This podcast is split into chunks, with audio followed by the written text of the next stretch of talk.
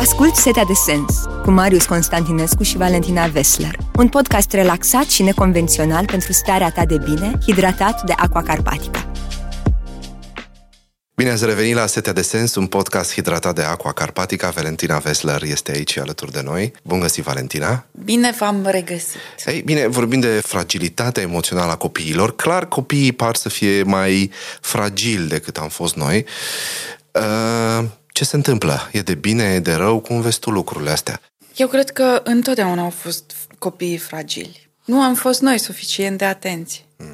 Noi, adică părinții noștri? Noi vorbesc de adulți, presupunând că ah, okay. noi este un noi generic pentru... Da. Mi-am asumat toată responsabilitatea tuturor adulților, tuturor pă- părinților din toate vremurile. Aha, bun.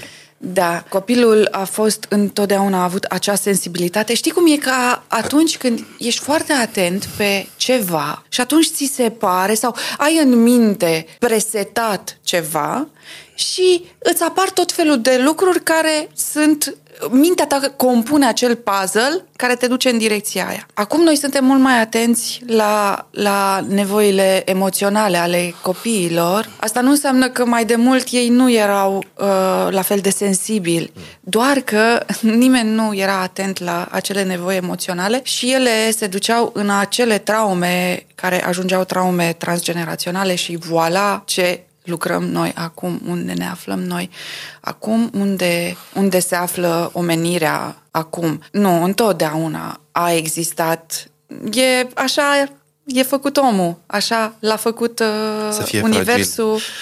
Nu numai fragil, așa cum este și fizic și fragil, da, de-a lungul vremii s-au accentuat niște caracteristici și s-au diminuat poate altele. De exemplu, uh, acum 2000 de ani, uh, omul era mult mai bine pregătit fizic, mult mai bine uh, pregătit pentru munca fizică, după care n-a mai fost nevoie, a fost înlocuită de aparate, de tot ce a inventat el pe, pe măsură ce timpul a trecut și și-a folosit creativitatea și atunci alte componente ale omului s-au dezvoltat mai mult, alte uh, corpuri ale omului. Corpul intelectual a avut timp să gândească mai mult, să se dezvolte mai mult, nu mai era nevoit să, să supraviețuiască, să fugă din calea primejdiei și a învățat să-și construiască tot felul de uh, metode protective.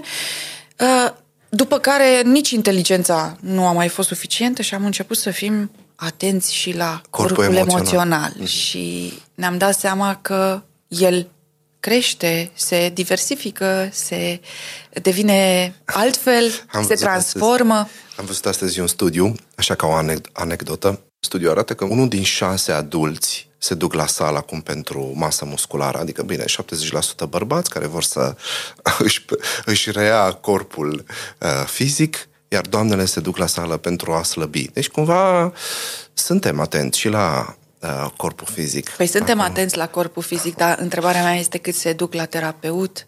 Nu știu, n-am o statistică. N-ai o statistică. Ar fi bine să aflăm o statistică. Mult prea puțini se duc la terapeut. Iar terapeutul ar trebui să, să, ne, să scăpăm de clișeul cum că terapeutul ar fi o treabă rușinoasă fiecare dintre noi avem nevoie măcar de o sesiune de discuție cu un terapeut. Nu înseamnă că suntem bolnavi, nu înseamnă că avem boli psihice, înseamnă că avem dileme, înseamnă că suntem în fața unor decizii, înseamnă că avem încărcătură psihică, emoțională, da Uh, de toate felurile, iar terapeutul este acea persoană care se află în fața ta și oglindește ceva ce tu nu poți să... Întotdeauna cineva care este în afara ta te vede mult mai bine decât te vedea tu pe tine. Tu te uiți în oglindă, dar tu nu vei vedea persoana care ești, de fapt chiar dacă te uiți în oglindă. Nu te vei vedea așa cum te văd ceilalți. Și atunci ai nevoie de așa numitul da, feedback. Da. Uh, și dacă vine de la cineva care are un background profesionist e extraordinar pentru că știe, știe să te ghideze, știe să pună întrebările corect, pentru că un terapeut corect, bun, profesionist, nu o să-ți dea răspunsuri. O să spună în continuu întrebări ca tu să ajungi la răspunsurile tale. Ai adus în discuție terapia în contextul în care Din vorbim de pricina ta. fragilizare emoțională. Din pricina ta, pentru că tu ai spus că oamenii merg la sală și au grijă de corpul lor fizic și cumva uh, mai trigăruit, mai ai apăsat mm. niște butoane. Am simțit nevoia să, să spun că ar fi nevoie, tocmai pentru că da, ne dăm seama că ne-a slăbit corpul fizic, că nu mai facem atâta mișcare, nu mai mergem pe jos 10 km să mergem la școală, la serviciu, avem mijloace de locomoție, nu mai batem pădurile, nu mai dăm la sapă. Deci nu suntem fit, nu suntem bine antrenați și ce facem? Compensăm, mergem la sală. De asta ne-am dat seama, dar să ne dăm seama că avem și o volatilitate emoțională, psihică, că avem o încărcătură psihică foarte mare și ar trebui să avem o discuție. Dacă nu avem o discuție neapărat cu un terapeut, să avem o discuție discuție cu un prieten, să avem o discuție cu cineva în care avem încredere, să avem acel feedback și să fie un feedback onest, un feedback uh, fără resentimente, adică nu-ți spune nimeni că Marius te-ai îngrășat. Marius, ai slăbit. deci să nu luăm personal lucrurile. Eu nu pot, eu am luat-o personal. Ai luat-o personal. Am strâns așa, repede, m-am îndreptat. Da. Asta e scopul terapeut. E a treia persoană, e, a, e autoritatea care, care practic poate să vorbească în mod obiectiv despre noi. Pentru că noi, oricât de mult am vrea, nu suntem subiectivi. Când vine vorba despre noi, suntem subiectivi. Și totuși sunt, sunt mulți dintre noi, mulți părinți, care poate dintr-un motiv sau altul nu reușesc să ajungă la terapie, fie din motivul pe care l-ai menționat, probabil că au niște uh, sau judecă această întâlnire într-un fel sau altul, sau poate pur și simplu din rațiuni financiare. Și cu toate astea, când se duc acasă și văd copiii care sunt foarte vulnerabili din punctul ăsta de vedere, cred că cea mai mare frică este că vulnerabilitatea lor o să vină imediat în istoria copilului cu o anumită adicție părinții, din, din punctul ăsta de vedere, sunt pot să fie, nu știu, că n-am, n-am făcut o statistică, dar uh, uh, din cercul strâns, uh, pare să fie așa o fel de asociere între uh, cât de emoțional e copilul sau cât de mult își, uh, îl vezi că e interiorizat sau e, e foarte ușor rănit emoțional și apoi adicțiile pe care pot să le aibă în viață sau cumva... Da, există o strânsă legătură și nu o spun eu, o spun uh, aproape toți uh, psihologii mm. și psihiatrii că există o legătură intrinsecă între cele două. Și da, există forme de... Adică există toate motivele să fim îngrijorați sau să fie îngrijorați acei părinți. Uh, și ce facem cu această îngrijorare? Vin eu și întreb. Și de unde vine această îngrijorare? Ok, ai constatat că ai un copil care este foarte sensibil, se rănește ușor, păi și care este cauza? Unde este cauza? O fi copilul de vină? Așa s-a născut el? Sau a ajuns să fie așa? Și dacă a ajuns să fie așa, de ce? În ce mediu trăiește el? Care sunt provocările pe care le are el? Pentru că e un cuvânt care ne place. În ultima vreme nu spunem că probleme. De, Care probleme? A existat un moment în care părinții au lăsat garda jos Așa. și și-au crescut copiii așa cum nu, nu ne-au crescut părinții pe noi. Așa. Adică sunt, sunt mulți părinți care probabil că au făcut-o cu cele mai bune intenții. Absolut. De exemplu, una dintre problemele mari pe care le aveam noi era plânsul copilului și uh, când a venit Aleta Solter și le-a spus tuturor părinților în România plânsul nu este o problemă, ci din potrivă, uh, stați acolo, fiți acolo lângă el când plânge și ne-am dus acasă și am repetat acest scenariu. E și un avantaj și un dezavantaj. Cred că ține foarte mult și de, pro, nu știu, genetică, habar n-am, dacă vine copilul pe lume, pentru că această îngăduința vulnerabilității, parcă l-a făcut să devină mai vulnerabil, poate mai vulnerabil decât ar fi, ar fi trebuit să fie. Am pierdut echilibru noi. Apoi văd în viața reală.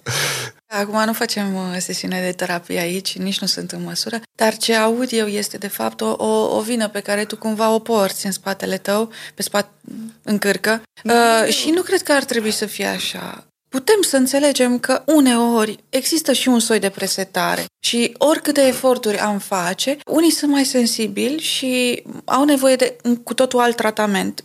Sigur, am trecut pe acolo și eu. Eu pot să vorbesc despre altă, alt scenariu. Am avut doi copii diametral opuși ca manifestare, comportament, ca atitudine, ca sensibilitate emoțională, diametral opuși. Uh, și încă, încă nu m-au dumirit, deși unul dintre el este adult, gata, făcut, gata, Împachetat. terminat, împachetat, are 21 de ani, face anul ăsta, wow! Așa. La mulți ani, da. Mulțumim. Fantastic. O să...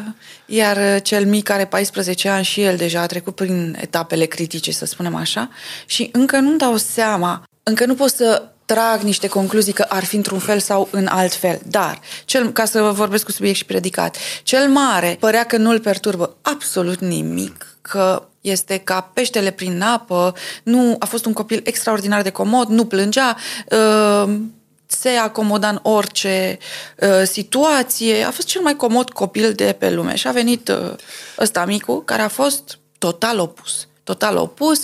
Toate îl deranjau, nu puteam să... Deci tonul, vocii, trebuia să te adresezi într-un anume fel, trebuia da. să Da. faci niște jonglerii, uh, trebuia să fii foarte atent.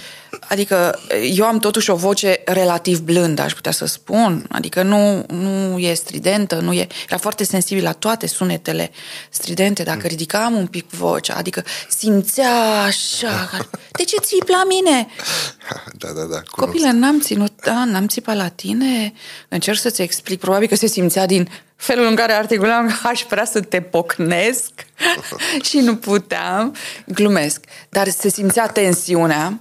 Se simțea tensiunea și cu toate astea eu am făcut niște eforturi și am învățat extraordinar de multe lucruri cu el. Iar acum este un adolescent și aveam, aveam impresia, domnule, nu o să se întâmple cu copilul ăsta, o să fie, o, va trebui să avem tot timpul să-l purtăm așa ca pe Sfintele Moaște, de colo-colo, pentru că el va fi uh, mereu vulnerabil, mereu uh, și cârcotaș pe deasupra. Adică nu puteai să intri în voie sub nicio formă.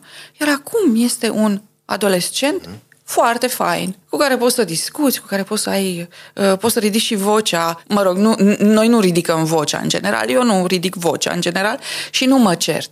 Dar pot să argumentez, pot să fiu fermă, pot să, așa, fără să se atace din oarește motiv. Adică nu, nu e cazul să judecăm și accentuarea asta poate să fie pe moment.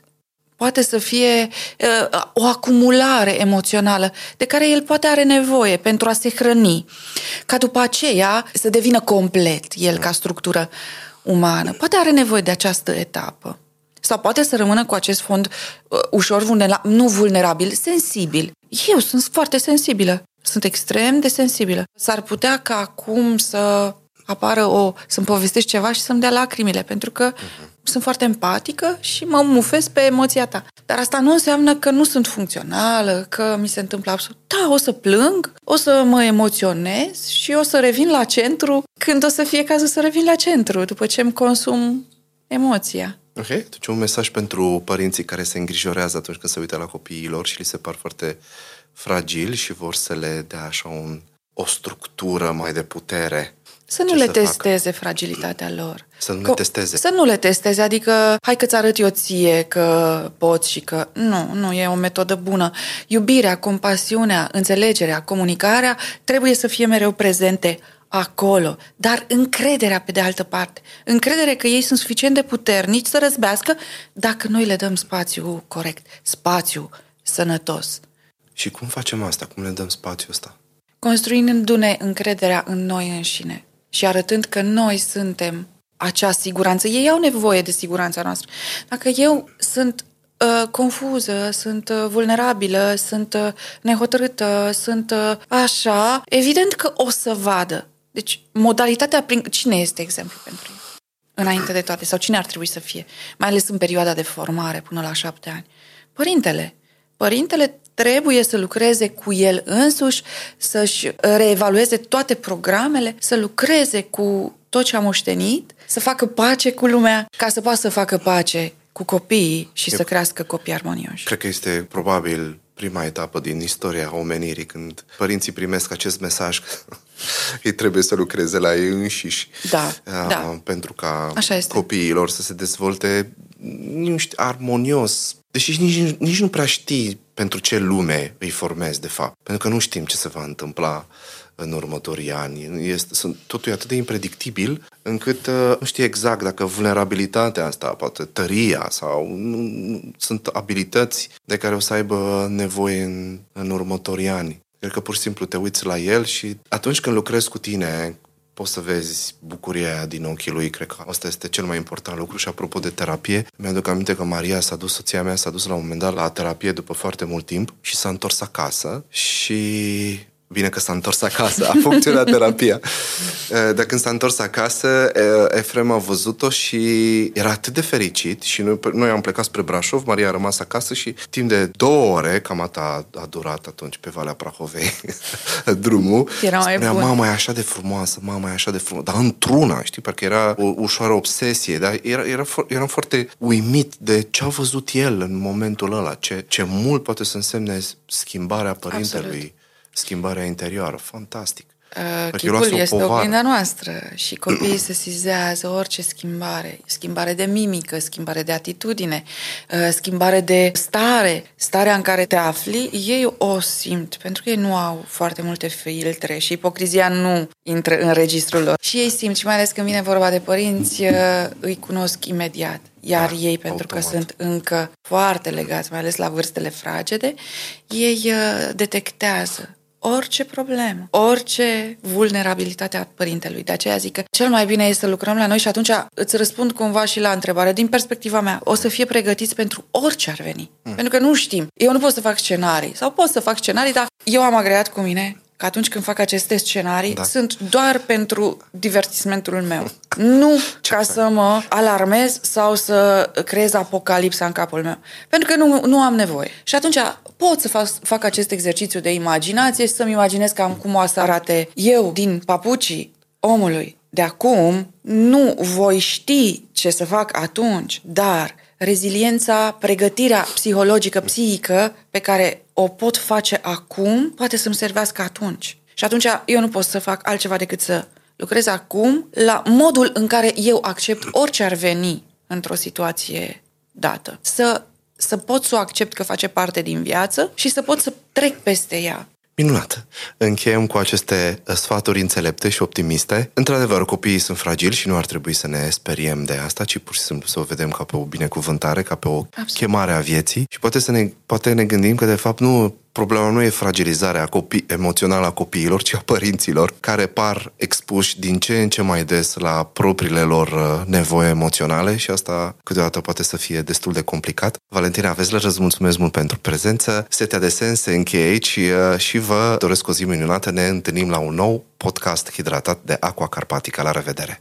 Ai ascultat Setea de Sens, un podcast pentru starea ta de bine, hidratat de Aqua Carpatica.